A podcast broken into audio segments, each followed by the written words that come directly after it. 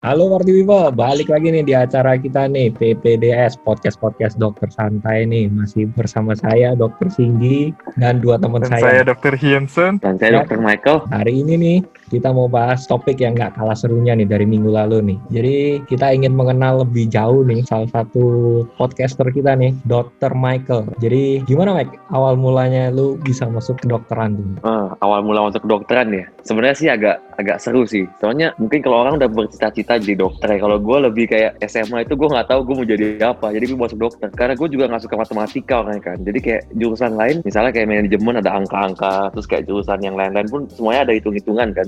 Makanya gue kayak Hmm. ah masuk dokter aja deh gitu. Kayaknya eh, hitung-hitungannya nggak terlalu banyak gitu. Tapi hafalannya banyak sih. Jadi lu nggak bisa ngitung?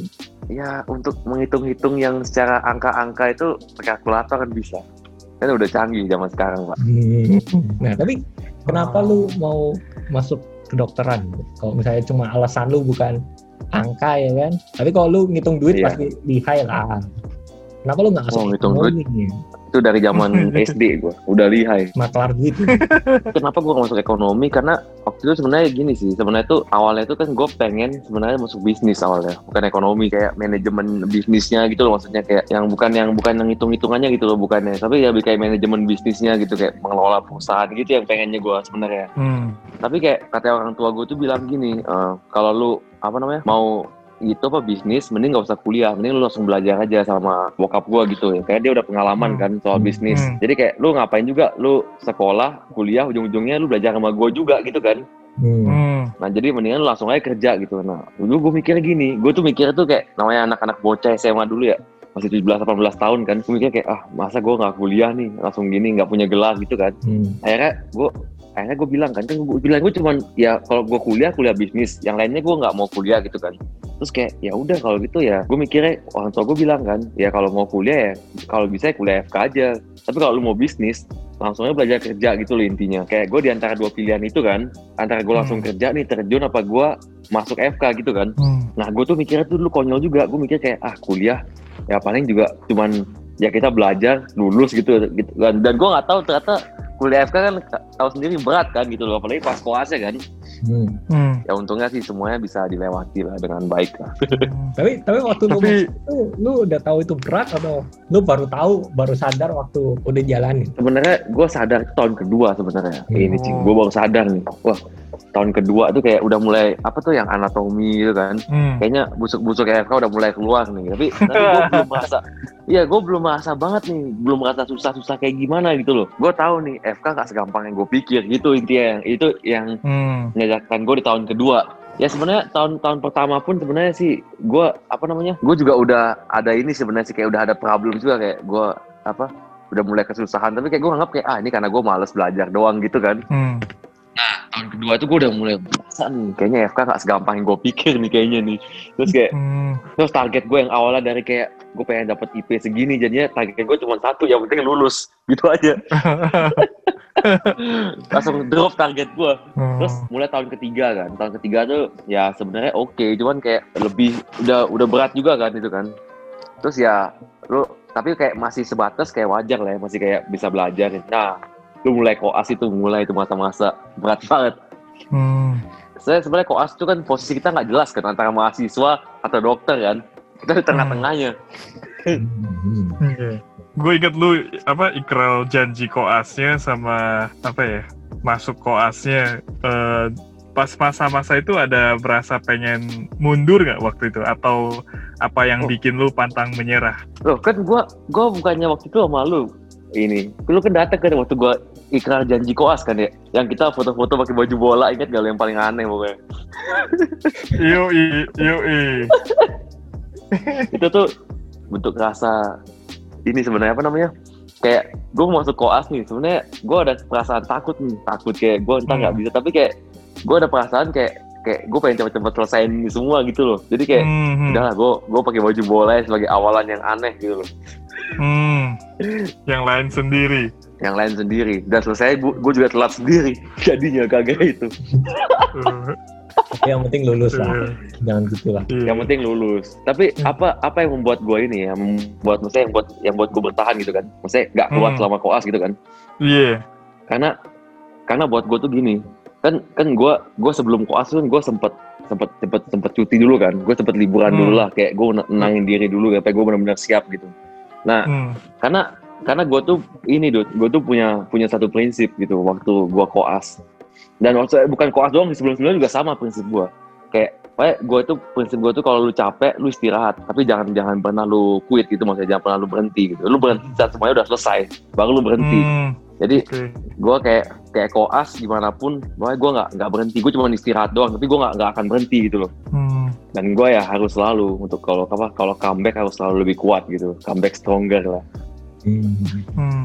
Jadi ya Mike ya, lu masuk ke Ah.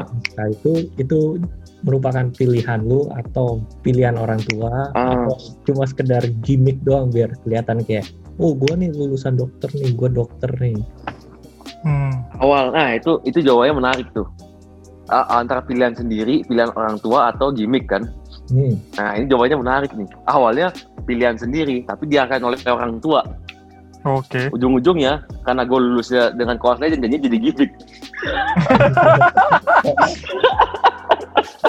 Soalnya zaman zaman lu SMA ya kan? Pasti kan lu ngobrol-ngobrol sama temen lu ya kan? Eh lu mau masuk mana? Iya. Lu mau Iya. kenapa? Ya kan? Nah Kalau- iya benar nah kalau misalnya lu bilang kayak oh iya bro gue masuk UPH ya kan gue masuk FK kan kelihatannya keren kan Iya, tapi gue nggak pernah ngomong kayak gitu, bro. Gue nggak pernah ngomong kayak gitu, Cing. Hmm. Dan juga Om. Jadi Hmm. gue tuh dari awal SMA nih ditanya nih, lu mau jadi apa cita-cita lu? Gue nggak pernah jawabnya bener. Gue selalu jawabnya aneh-aneh. Gue bilang mau jadi pembalap lah. Terus gue bilang iya, gue bilang itu mau jadi Iya. pembalap lah. Gue bilang mau mau jadi, pokoknya gue bilang mau jadi atlet lari lah. Pokoknya gue tuh jawaban gue tuh nggak pernah bener. Kalau kayak Hmm. gitu-gitu. Nah, teman-teman gue tuh tahu gue masuk FK pada saat gue udah masuk di UPH mereka tuh baru tahu gue masuk FK bahkan teman-teman deket gue sekalipun yang SMA yang kecil bareng-bareng gue nih nggak tahu gue masuk FK yang tahu cuman gue Hmm. dan gue ngetes ke UPH nih nggak ada yang tahu. Nggak ada yang tahu gue tuh lagi masuk FK gue cuma bilang gue izin. Gue mau ada urusan ke Jakarta gitu. Tapi dia nggak tahu gue lagi tes. Nah mereka taunya itu gue gue tuh masuk FK tuh setelah gue udah dapet di UPH dan diumumin Hmm. baru mereka mereka tahu dan mereka kaget setengah mati gue gue tuh ternyata tuh mau masuk FK karena jawaban gue gak pernah benar dari dulu Mungkin bukan nggak bener, tapi nggak serius lah. ya nggak serius mau gitu kayak Jadi pembalap bisa aja kalau mau ya nggak? soalnya kan gue gini kan SMA tuh kan lu tahu penjurusan kan ya ada penjurusan kan Iya. ya mungkin sekolah sekolah lu sekolah semuanya di Surabaya juga di Jakarta pasti ada penjurusan kan ya Hmm, hmm. Iya. jadi kan ditanya kan lu masuk mau masuk IPA masuk IPS masuk masuk atau masuk bahasa gitu kan. Lu kenapa masuk IPA kenapa masuk IPS gitu kan? Hmm. Hmm. nah jawaban gue tuh paling aneh. Gue bilang kenapa masuk IPA karena gue mau jadi pembalap. Gue bilang gitu. Jadi nggak nyambung sama jawaban Oh. yang se- seharusnya lu tanya guru BK gue apa gue dipanggil? Apa gue dipanggil guru BK gue guru Hmm. ada guru kayak kayak guru-guru yang ya guru konseling gitulah. Dibilang ini yang nulis siapa? Ya saya gue bilang gitu. Hmm. Kira gue doang yang nggak nyambung. Ternyata dari muda lu juga nggak nyambung.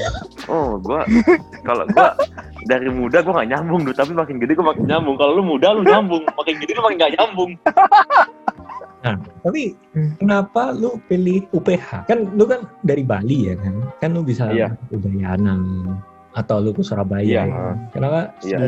Itu merupakan pilihan pertama lu atau? Oh enggak enggak. Justru UPH itu pilihan kayaknya sekitar keempat gue deh. Hmm. sebenarnya pilihan pilihan pertama gue itu bukan Udayana sih. Gue tuh pengen gini gue tuh pengen ngerasain hidup di luar kota selain Bali. Kan gue dari SM eh dari TK sampai SMA gue di Bali kan. Hmm. Iya. jadi gue gue kayak kayak pengen ngerasain nih hidup di luar Bali. Nah pilihan pertama gue itu justru di Surabaya di tempat lu cing di WK Oh, iya? pertama gue iya di di WK itu kalau nggak salah tuh waktu itu tes kapan ya? Gue lupa karena WK tuh banyak orang Bali kan yang di sana yang sekolah di WK kan banyak banget kan Hmm. jadi pilihan gue pertama tuh WK habis itu pilihan pilihan gue yang kedua itu justru jurusan dokter gigi yang pilihan gue yang kedua tapi di Bali namanya Saraswati Hmm. pilihan gue yang ketiga itu di di Trisakti dulu gue ingat. Gue tuh itu Trisakti Oh. keempat tuh baru UPH tapi gue itu yang yang gue beneran tes cuma dua. Cuma Saraswati sama UPH doang. Yang Trisakti sama WK gue nggak tes. Pilih UPH karena apa? pilih UPH karena kan gue pas ngetes ke sana kan gue lihat lingkungannya kan enak lah di UPH ya. Di Karawati sana Hmm. kan lingkungannya lumayan enak lah. Terus kayak ya tahu sendiri lah dari segi pergaulan kayaknya kayak ya lebih cocok Ah, lah gitu kayak gue di tahu UPH kan gitu. maksud lu pergaulan apa. Ceweknya cakep. nah, itu kayaknya cakep walaupun nggak ada yang gue dapet. Tapi gue lihat cakep lah. Awalnya gitu.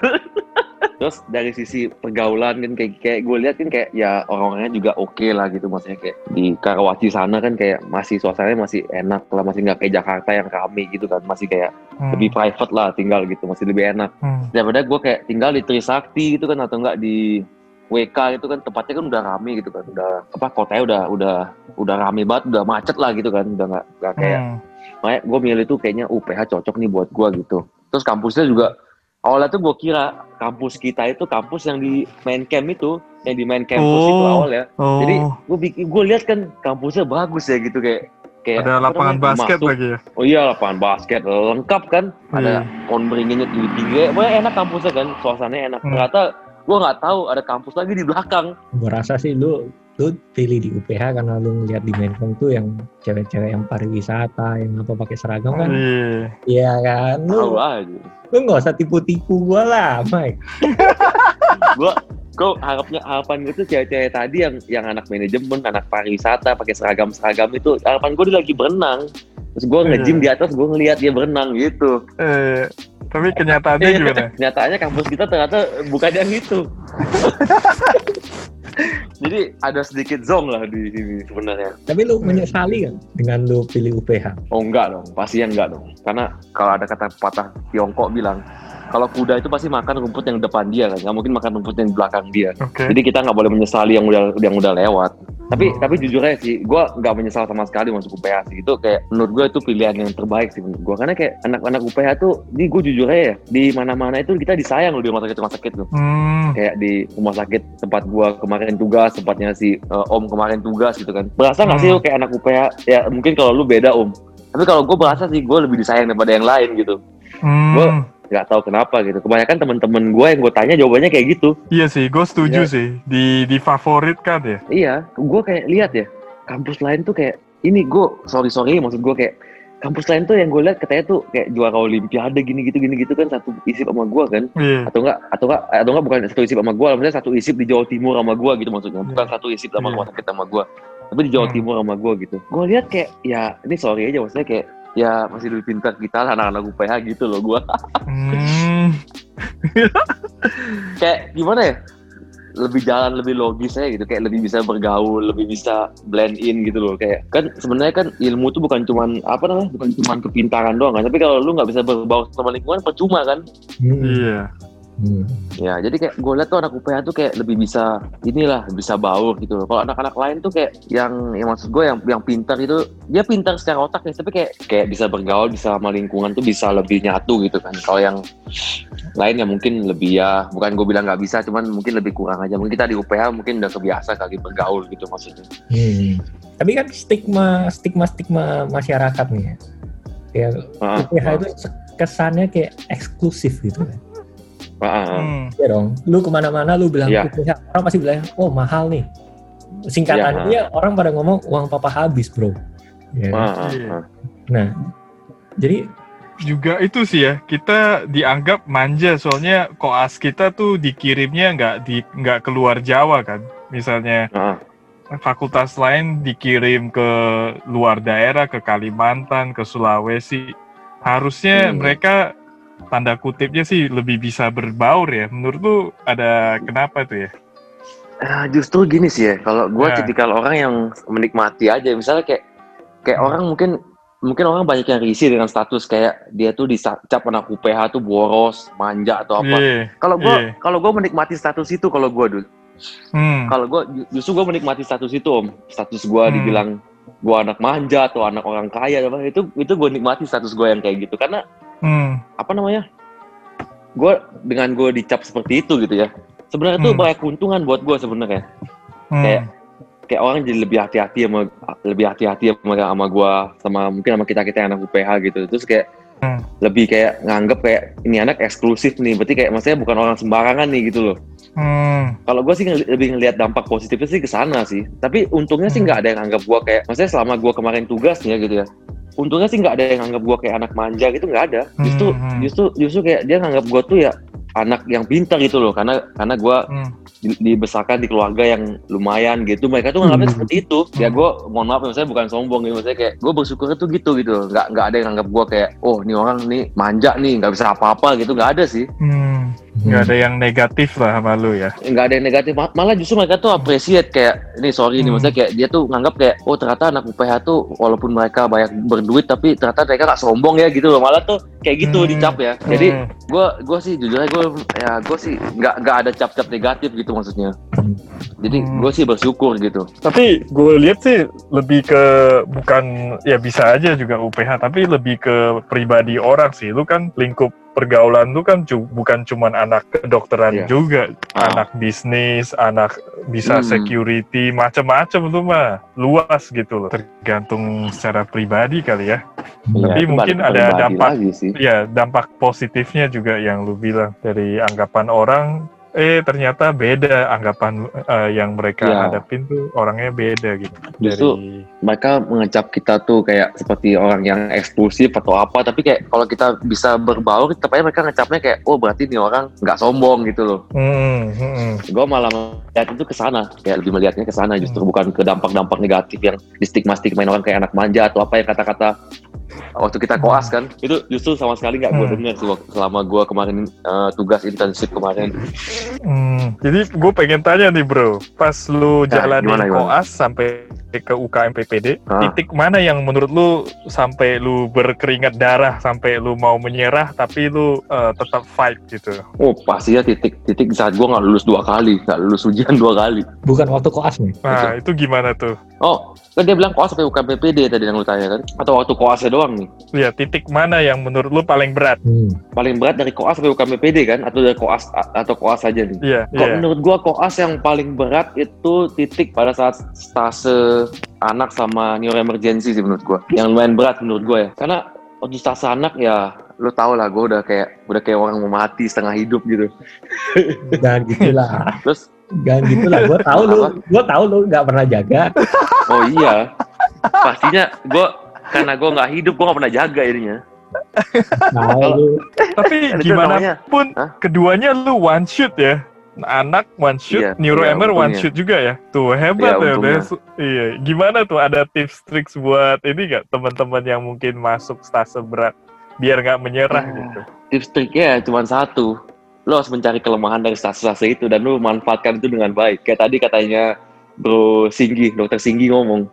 Di saat gua anak susah gua nggak usah jaga. Gua mencari celah biar gua bisa pulang.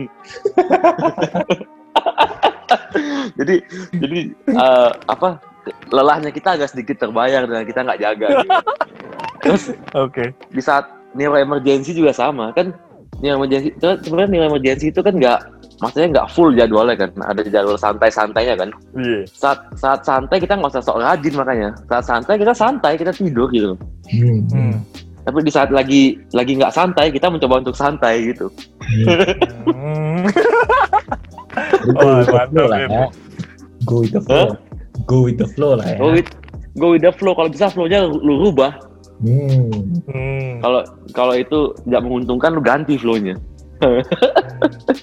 intinya intinya lihat-lihat situasi juga lah ya. Kayak misalnya ya lihat siapa yang jaga hari itu lah. Kalau misalnya yang jaga kayak oke ya lu bisa agak longgar gitu. Jangan kayak pas kali longgar lu tiba-tiba lu fight buat yang lain ya sama ya lu capek lama-lama kan Tapi kan Hmm, gua, betul, tapi kan betul. lu masuk FK tuh gunanya buat belajar, Mai. Lu harusnya menggunakan waktu lu belajar bukan untuk kabur jaga. ya. iya karena Gimana lu bisa jadi dokter yang bertanggung jawab kalau misalnya lu itu kabur mulu ya kan?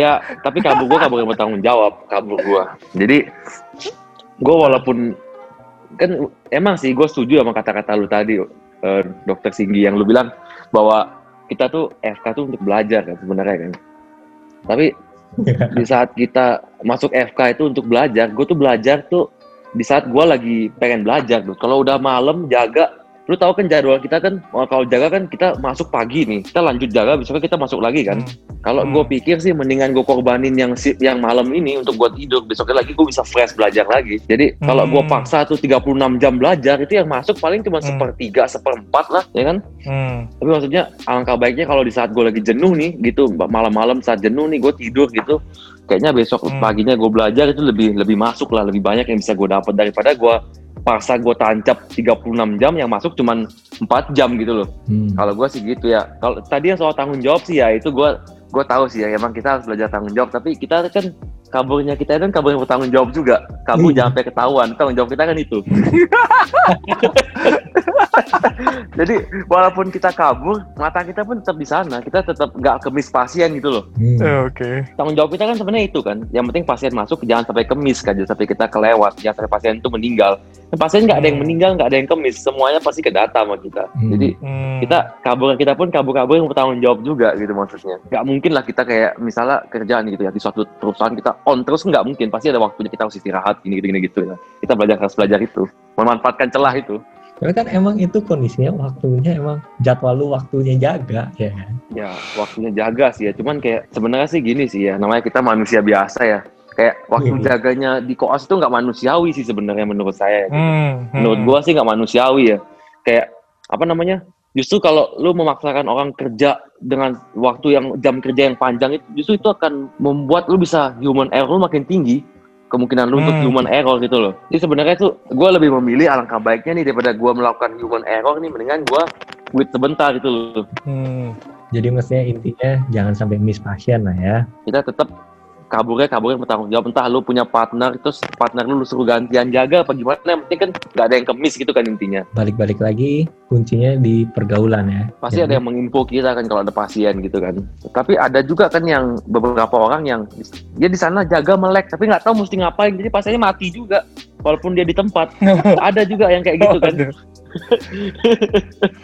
Jadi mending Ya mending mendingan kita di sana tapi kasih 100% gitu ya. ya mending di sana kasih 100% daripada lu di sana tapi cuma 20% gitu loh. Atau bahkan kalau Hmm. orang-orang kayak gue mungkin 0%. Hmm.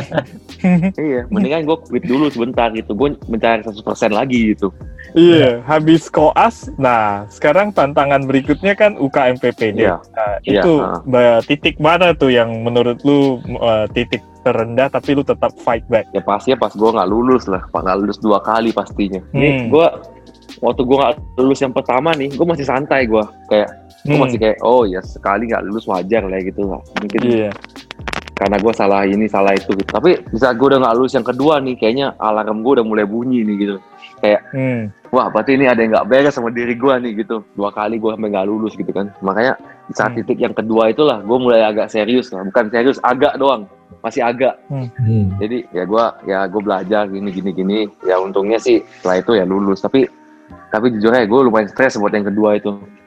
Karena kalau sampai nggak lulus yang ketiga lu tau lah ya kalau sampai sampai tiga kali nggak lulus kita kayaknya tuntutan makin tinggi tapi semangat kita makin tipis gitu kan. Hmm. jadi kalau menurut gue sih lu makin lama lu lulus akan makin akan makin susah lu lulusnya karena semangat lu makin tipis tapi tuntutan lu makin tinggi gitu kan jadi ya sebenarnya sih tapi buat yang ya tapi walaupun gua nggak lulus dua kali gitu ya ujiannya mesti tiga kali tapi ada pembelajaran yang gua ambil sih bahwa istilahnya itu sebenarnya manusia itu mental itu perlu apa namanya yang buat nguji mental kita itu cuma satu kegagalan dan lu bisa bangkit Hmm. dari kegagalan apa enggak Hmm.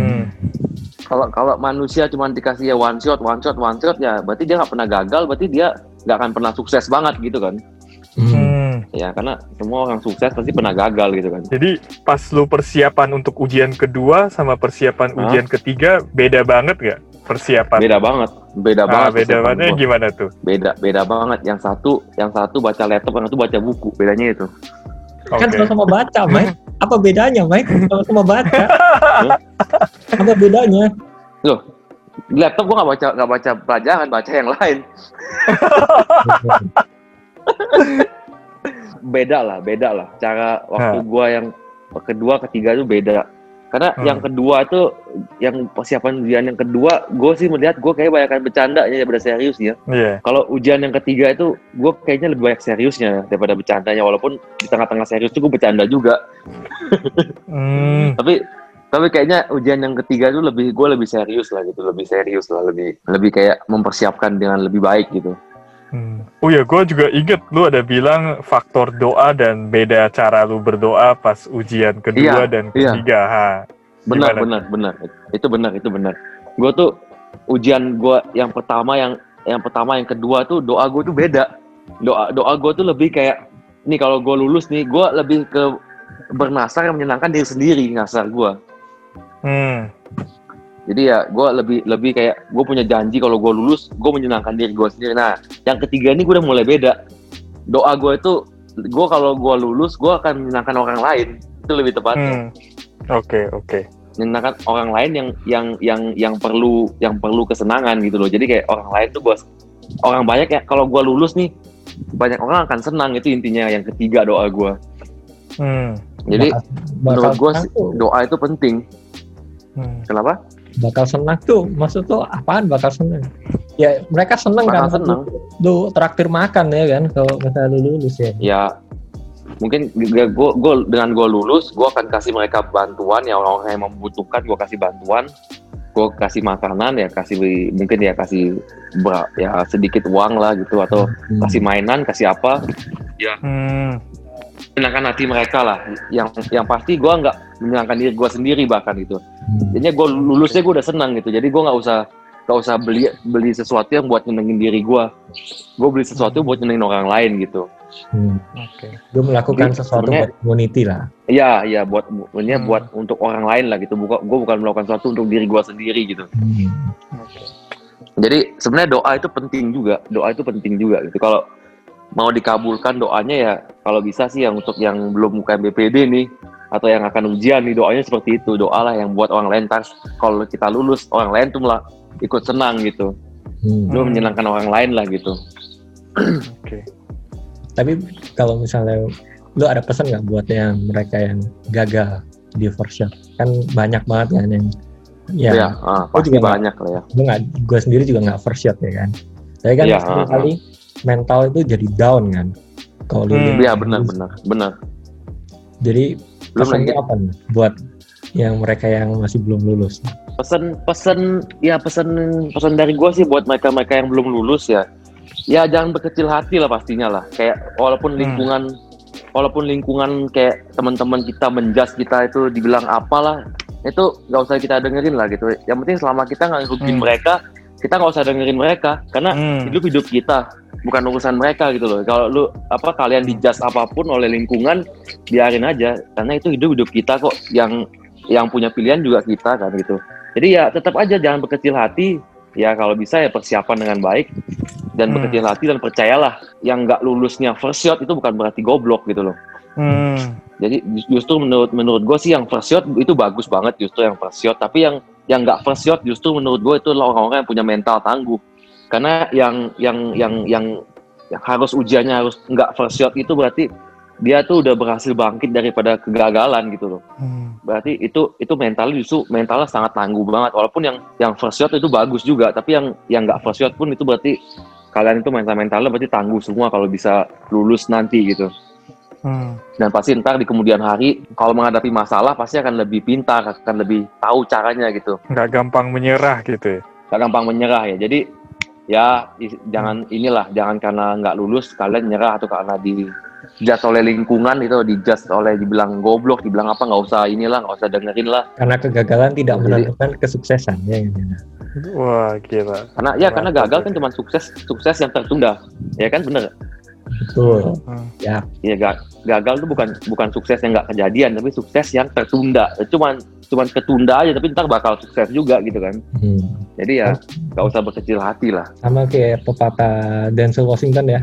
Dia bilang nah without commitment you never start, without consistency you will never finish. Jadi butuh Ah, konsisten ya. benar-benar butuh komitmen dan butuh konsisten nah Hmm. benar jadi walaupun walaupun lu udah dijudge oleh lingkungan udah dikata-katain oleh lingkungan tapi kalau lu komitmen lu harus lulus dan lu konsisten lu persiapan dengan baik lu pasti akan sukses Ya kan Amin. permasalahannya tuh sering kali kita tuh sakit hati ya. ah, ah, Hmm. ah. Kalau misalnya ya kita pernah lah pasti dipanggil dipanggil kayak dibilang wah kamu kok kayak gini terus nggak akan naik kelas nih. Ah, ah, ah. ya kan? Ya ya gue sendiri juga mengalami ya cing. Gue sendiri juga mengalami kayak gitu kan. Gue tahun pertama gue udah dipanggil dibilang gue gak akan bisa lulus. Ibaratnya tuh gue udah dibilang dari tahun awal udah dibilang lu karir lu di FK udah habis gitu loh. Tapi itu kan Hmm. orang itu kan gue tapi gue berpandangan tuh itu kan orang lain ngomong ke gue kan karir gue udah habis. Tapi gue sendiri tahu diri gue sendiri tuh yang tahu ya gue bukan orang lain Hmm. Hmm. dan da- dan gue tahu limit diri gue jadi gue tahu gue belum habis gitu loh Hmm. sama itu cuma pendapat satu orang gitu. itu cuma pendapat satu Hmm. mau pendapat dua orang tiga orang pun gue nggak peduli Karena- Hmm. karena gue punya keyakinan gue sendiri gitu loh orang lain nggak ada yang tahu diri gue kayak gue tuh senang tuh gini nih gue pernah gue lihat pernyataan dari Manuel Neuer lah kiper timnas Jerman tau kan sama Bayern Munchen Iya. Hmm. Iya. pas pas Piala Dunia kan orang-orang bilang ke dia kan wah kayaknya Neuer udah habis nih udah nggak akan juara lagi gitu kan Hmm. terus kemarin kan kita tahu kan Neuer juara Liga Champion kan untuk yang kedua Iya. kalinya ya kan Iya. di saat usia dia udah tua kan Hmm. Terus Neuer itu ngomong kayak saat Piala Dunia orang bilang saya udah habis, tapi saya bilang ke orang-orang bahwa saya belum habis dia bilang gitu kan.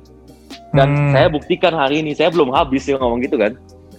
Iya. Nah, mungkin itu sama kayak yang gue juga cing om. Jadi kayak gue tuh uh, di, gue dibilang dari tahun pertama gue dibilang bahwa lu udah habis gitu loh. Tapi kayak gue ber, gue berpandangan pada gue sendiri pak, gue ini belum habis gitu loh. Hmm. Jadi gue masih bisa lebih, gue masih bisa buktiin ke lu bahwa gue gak akan selesai gitu loh, gak akan selesai di sini. Gue Hmm. selesai di saat semuanya udah selesai gitu loh, saat semuanya tamat, gue baru selesai. Jadi Jadi banyak sih yang kayak dipanggil kayak gitu, memang iya. Nah, jadi omongan-omongan negatif itu membuahkan hal yang positif dulu ya. Ya, untungnya sih gitu, untung untungnya di gue ya bahwa ya orang lain itu nggak ada yang tahu lah da- dalamnya diri kita seperti kayak gimana. Tapi mungkin nyambung sama omongan tadi ya. Omongan negatif itu kan Hmm. kayak apa namanya omongan negatif dari orang lain ya. Contohnya gini, kalau kalau kita sambung sama cerita yang tadi ya, eh, Hmm. ini contoh aja nih ya, contoh contoh kecilnya waktu waktu hari itu yang dipanggil dibilang kayak gitu ada enam orang yang dipanggil, tapi nggak usah sebut nama lah ya. Hmm. Tapi salah satu salah satunya Iya, itu gua, salah satunya Iya. ada ada enam orang yang dipanggil, salah satunya gua. Dan di antara enam orang ini cuma satu yang yang nggak tamat di FK. Jadi limanya Hmm. tamat. Jadi intinya tuh omongan negatif dari orang udah pasti hampir pasti itu nggak benar, Hmm. ya kan? Itu itu kan itu kan seperti sedikit membuktikan kan. Bahkan dari enam orang yang dipanggil dibilang lu sudah habis gitu kan. Bahkan cuma satu yang beneran habis, sisanya malah lulus. Hmm. Hmm. ya kan bahkan bahkan nggak sampai 50% yang kejadian gitu loh dari dari yang yang dia omongin itu ya itu membuktikan bahwa kita nggak usah dengerin omongan negatif dari orang lain lah Ki- kita yang tahu diri kita sendiri nggak usah dengerin judgement dari orang lain lah Setuju. ya mungkin mungkin kayak gitu aja sih tapi ya itu ya cuman bukti aja bahwa omongan orang anggaplah kita punya takut 10 takut ada cuma satu yang kejadian sembilannya nggak ada yang kejadian gitu lah istilahnya kan Hmm. Hmm. Ya. ini nggak usah nggak usah takut nggak usah berpikiran negatif lah selalu berpikiran positif aja Usaha, doa, apalagi tuh, ya usaha usaha doa satu lagi ya pikiran kita lah harus positif selalu lah Konsi- Karena- nah, pikiran kita. Oke. iya karena kalau kita udah berusaha kita udah berdoa tapi kita tetap takut tetap tetap tetap takut takut tetap berpikiran negatif ntar bisa kejadian yang negatif ya kan usaha doa terus kita positif aja sama situasi gitu Nah, kan gue juga nggak tahu ya, lu tuh orangnya religius juga ya. Hmm. sebenarnya sih itu sih doa doaan sebenarnya ya maksudnya gue bukan yang religius yang kayak setiap minggu harus beribadah gitu gue bukan tipikal yang seperti itu jujur aja sih gue Hmm. Tapi kayak Hmm. suatu suatu suatu waktu nih gitu kalau gue pengen doa gue lagi niat nih gue doa gitu loh Hmm. gue doa gitu nah gue tuh tapi gue tuh mempelajari itu hal itu yang tadi doa tuh sebenarnya juga jangan doa tuh jangan ya yang menyenangkan diri lu sendiri tapi lu harus orang lain juga harus pikirin juga gitu loh Niat dari doa itu lagi ya. Iya, ya niat dari doa itu dan niat niat tulus lu bahwa kalau lu beneran dikabulkan doa lu lu bener-bener lakuin nah gimana Tapi gue penasaran, Wei. Uh, gue penasarannya selama tadi kan lu bilangnya kan masuk itu karena pilihan lu ya kan di tengah-tengah Iya. pilihan orang tua ya kan Enggak, enggak. Masuk awalnya di, di, diarahin oleh orang tua. Jadi pilihan gua, jadi gimmick. Ah, ya ada penyesalan gak sih lu masuk FK Justru karena akhirnya gimmick, jadi gua nggak menyesal. Kalau akhirnya pilihan orang tua, gua menyesal berarti. Kenapa? Hmm. Kenapa kayak gitu? Pasti gitu kan? Kenapa kayak gitu gitu kan? Hmm, ya Karena gini, awalnya tuh awalnya tuh FK itu pilihan diarahkan oleh orang tua kan karena kan gue diarahkan nih lo either mau bisnis langsung terjun apa lu kuliah FK gitu kan hmm. nah kan gue memilih sendiri nih gue memilih untuk kuliah FK kan Hmm. Iya. Nah, ternyata ternyata karena kuliah FK ini berat buat gua dan dan supaya gua nih semangat, jadi gua anggap sebagai gimmick nih. Jadi gua, orang- gua ketemu orang nih, dibilang, "Oh, kamu jurusan apa FK?" Kan kita bangga kan? Hmm. Walaupun kita Iya. tahu dalamnya kita mah sakit, kita mau mati dalamnya gitu loh. Gua mau mati di dalam nih, tapi dengan dengan iya Iya. kan tapi dengan gua di appreciate Iya. orang, jadinya gua bangga nih. Jadinya gue bangga Hmm. nih, jadinya jadi gimmick buat gua gitu loh. Tapi Tapi karena Hmm. karena kebanggaan itu, karena kebanggaan itu gue bertahan sampai hari ini, sampai sampai sampai lulus. Hmm, hmm. Makanya gue bilang kalau akhirnya itu pilihan orang tua, berarti gue menyesal dong. Kayak kayak misalnya ya yang quit quit dari FK itu bilang, oh gue kan dipaksa orang tua gue, gitu. Dia menyesal dong. Hmm. Hmm. Nah kalau gue kalau gue pilihan dari orang tua itu pertama, pilihan sendiri kedua, yang ketiga itu gimmick karena itu membanggakan buat gue. Kan Iya iya. stigma yang stigma yang didapat ya kan dari semua angkatan kayak lu kan nakal ya Nah. kan nabing mulu, Iya. ya kan jadi komentar Iya. lu buat orang-orang yang bilang gitu gimana man? Buat orang-orang yang bilang yang Kan bilang emang bahwa gue ini negatif gitu. kan lu kan emang anak malam ya kan nggak bisa ditutupin Iya. Nah, gue sih lebih mending, gue sih lebih mending gue dibilang anak malam ya. Tapi nggak pernah ada yang bilang bahwa gue itu rugiin orang lain gitu loh. Hmm. Lu cuman men, lu cuman mencap stigma gue anak malam gak masalah gue. Yang penting, yang penting lu nggak ngecap gue patok atau nggak ngecap gue Hmm. Ini koas yang ambisius dan bikin orang lain tuh sengsara gitu loh. Hmm, nggak menjatuhkan At least, orang lain juga. Nggak menjatuhkan orang lain, nggak menjatuhkan. Hmm. Jadi gue ya kalau dia mencap gue nakal, gue males belajar atau gue goblok gue gak masalah. Yang penting gue gak mencuri kan, gue gak mencuri, gue gak rugiin orang lain. Hmm. Jadi buat buat gue yang komen-komen kayak gitu ya, gue ya jujur aja gue terima kasih banyak sama lu yang komen-komen bilang gue nakal karena gue jadi, jadi eksis gara-gara itu. Wes, gila filosofinya dalam bro. Iya. jadi gara-gara lu bilang gue nakal, lu bilang ini jadinya orang-orang pada tahu gue kan semua. kalau enggak, kalau enggak siapa yang tahu Michael kalau nggak dijuluki Koas Legend ya kan? komentar lu buat Kenapa? orang yang bilang lu nggak lulus gimana Gue nggak apa-apa dibilang gue bego, gue nggak lulus, gue nggak apa-apa. Yang penting, yang penting selama gue nggak pernah ngerugiin orang kan istilahnya kan lu bilang gue bego, lu bilang gue apa, mungkin ya orang-orang bisa salah menilai gue kan. Lu bilang lu Hmm. bilang gue nakal, lu bilang gue bego, Hmm. atau lu bilang gue apa. Kan mungkin ya lingkungan gue bisa salah menilai gue kan. Orang-orang di dunia ini Hmm. salah menilai gue. Tapi kan lu tau lah ada hukum karma yang hukum lu semua yang nggak akan salah ya kan. Hmm. Jadi tanggapan gue ya selama selama lu bilang gue bego, lu bilang gue nggak lulus atau lu bilang gue anak malam atau bilang gue anak nakal, gue nggak masalah. Asal lu jangan bilang gue mencuri atau make barang-barang nggak bener atau gue ngerugiin orang lain, nah itu gue pasti marah. Tapi kalau lu cuma bilang gue bego, lu bilang gue nakal, gue nggak apa-apa sih, gue nggak masalah. Yang penting, yang penting selama gue nggak pernah ngerugiin lu orang, nggak pernah ngerugiin lu pada kan gitu. kayak Namanya pernah mulut-mulut orang kan. kayak gue nggak pernah lihat lu marah sih Michael Iya iya, ngapain kita mesti marah? Ini Cing. Hmm. kayak apa namanya maksudnya marah ya justru gue sih sebenarnya tuh gue tipikal orang yang gue tuh gak suka orang lain tahu kalau gue lagi marah sebenarnya gue tipikal seperti itu sebenarnya hmm. Hmm. Iya, gue tuh nggak suka orang lain tahu kalau gue lagi ada masalah. Gue maunya orang tahu kalau gue lagi happy. Yang gue tahu, yang gue mau tuh sebenarnya seperti itu. Hmm. Oke. Jadi, jadi ada orang yang suka kan, kayak dia lagi punya masalah nih, pasang tampang gitu kan, kayak cemberut. Kan. Hmm. Gak pernah lihat gue kayak gitu kan. Lu, ya lu hampir setiap hari ngeliat gue tuh ya pasti gue lagi bercanda lah, lagi bahagia gitu kan. Iya. Iya, karena karena karena gue tipikal orang yang nggak suka nunjukin bahwa gue lagi ada masalah. Lu tau lah, cing Hmm. waktu gue zaman zaman kita berdua lagi stuck in reverse, kita malah ketawa-ketawa makan nasi goreng di atas di atas rooftop ya kan? orang sampai heran kan, ini orang nggak ada galau-galaunya berdua gitu kan, malah kayak orang seneng gitu kan? Hmm. Ya menurut gue sih nggak nggak ada yang inilah, maksudnya nggak ada hal yang bikin kita marah atau ya, ya kita happy lah, intinya hidup lo happy lah, dan dinikmati lah. Hmm. Kayak teman-teman gue nanya kan kayak dibilang eh lu malam minggu nggak ada pacar ngapain ya gue bilang eh kalau nggak ada pacar ya gue tidur lah di rumah beres kan Hmm. Iya ngapain gue mesti kayak orang-orang kan aduh gue malu jawab apa nih? Gue jawab apa ya ini? Gue nggak nggak malu jawab dibilang lu nggak ada pacar ngapain? Tidur lah gue kalau nggak gue berenang di komplek di sport club beres kan? Iya kan? Hmm. gue bilang gitu aja. Bukannya itu ada cewek Mike? Iya. nggak tahu lah gue intinya saat ini ya gue lagi free ya belum ada. Eh. bukannya yang kemarin lu punya cewek? Ah, lu mah jangan gitu loh, ntar nggak ada podcast selanjutnya nih. Next episode ntar nggak ada nih. tapi balik lagi nih Mike ke topik awal ya kan menurut lu nih Hmm. kan kan lu udah selesai ya udah sukses lah menjalani Iya. pendidikan ya Amin lah, amin. Kalian kan, kalian berdua juga sama. Udah sejawat kita.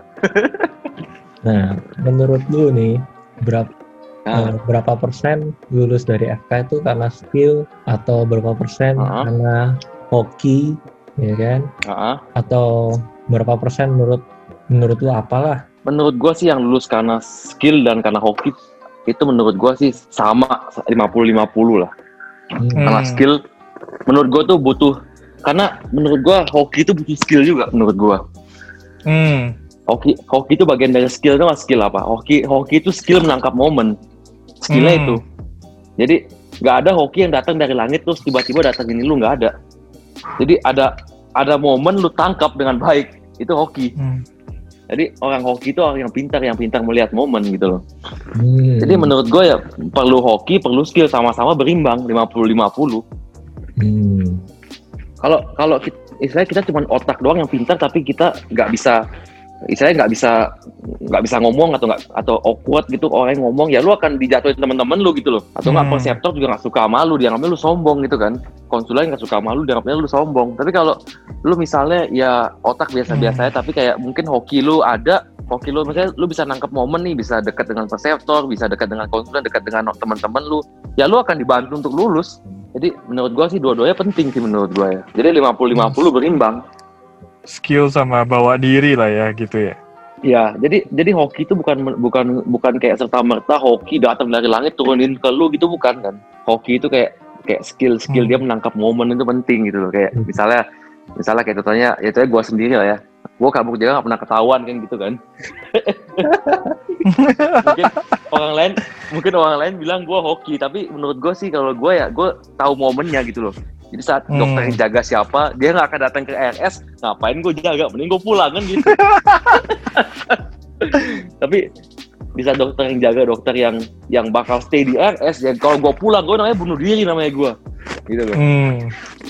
mungkin mungkin lebih ke sana lebih orang yang hoki itu orang yang tahu momen sih sebenarnya bukan orang yang hoki itu cuman kayak dia nggak ngapa-ngapain atau datang ke dia gitu dari langit jatuh gitu iya jadi dua-duanya penting menurut gue sih Hmm.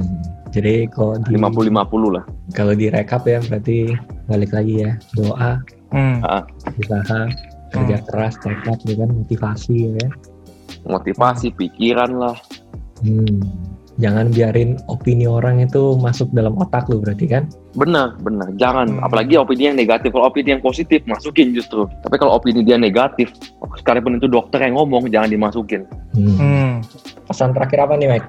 Buat para pesan penonton. ya buat yang dengerin podcast nanti ya di ini yang dengerin podcast kita nanti pesan-pesan dari gua sih ya kalau kalian di bekerja atau kuliah atau apa pun lah ya jenisnya semua itu kalau kita lagi ingin mencapai sesuatu di saat kita lagi capek nih kita istirahat dan ragu-ragu buat istirahat kita capek kita istirahat tapi jangan pernah lu nyerah jadi Hmm. kalau kita kita capek kita cuma istirahat gitu loh jadi jangan pernah kita capek kita langsung keluar langsung quit gitu jangan kita capek kita Hmm. istirahat. Setelah kita udah nggak capek lagi kita mesti balik lagi dengan lebih kuat gitu loh. Kita kita berhenti di saat semuanya selesai gitu. Bukan di saat kita berhenti kita berhenti kita lagi capek gitu. Tapi saat semuanya selesai kita baru berhenti gitu. Jangan pernah menyerah lah never give up. Lalu lu give up kalau lu udah mati gitu loh. Jadi selama selama lu hidup jangan pernah nyerah lah gitu. Oke deh, ya. Dr. Michael. Oke, sharing ceritanya berkesan banget ya masuk FK ya. ya lumayan lumayan berkesan lah mudah-mudahan bisa menginspirasi ya Le. Oke deh, kalau gitu kita tutup. Kita lanjut Hmm. tunggu podcast kita minggu depan ya kan. Pasti ya dengan topik yang lebih menarik ya kan. Minggu depan mau bahas apa nih? kayaknya minggu depan saatnya kita bahas tentang percintaan kali ya Wah, Yo, percintaan. ide. Ada apa? atau kita bahas apa nih Ada Hah? apa dengan percintaan, Mike? Ya, tadi kan udah dibilang kalau tadi lanjut podcast next episode nggak ada podcast. Oh iya iya. iya. Hmm. Yes, ya. Lanjut. Gimana? Gimana, Cing? Oke deh, ditunggu podcast berikutnya. Ciao, Ya, ciao. ditunggu podcast podcast berikutnya.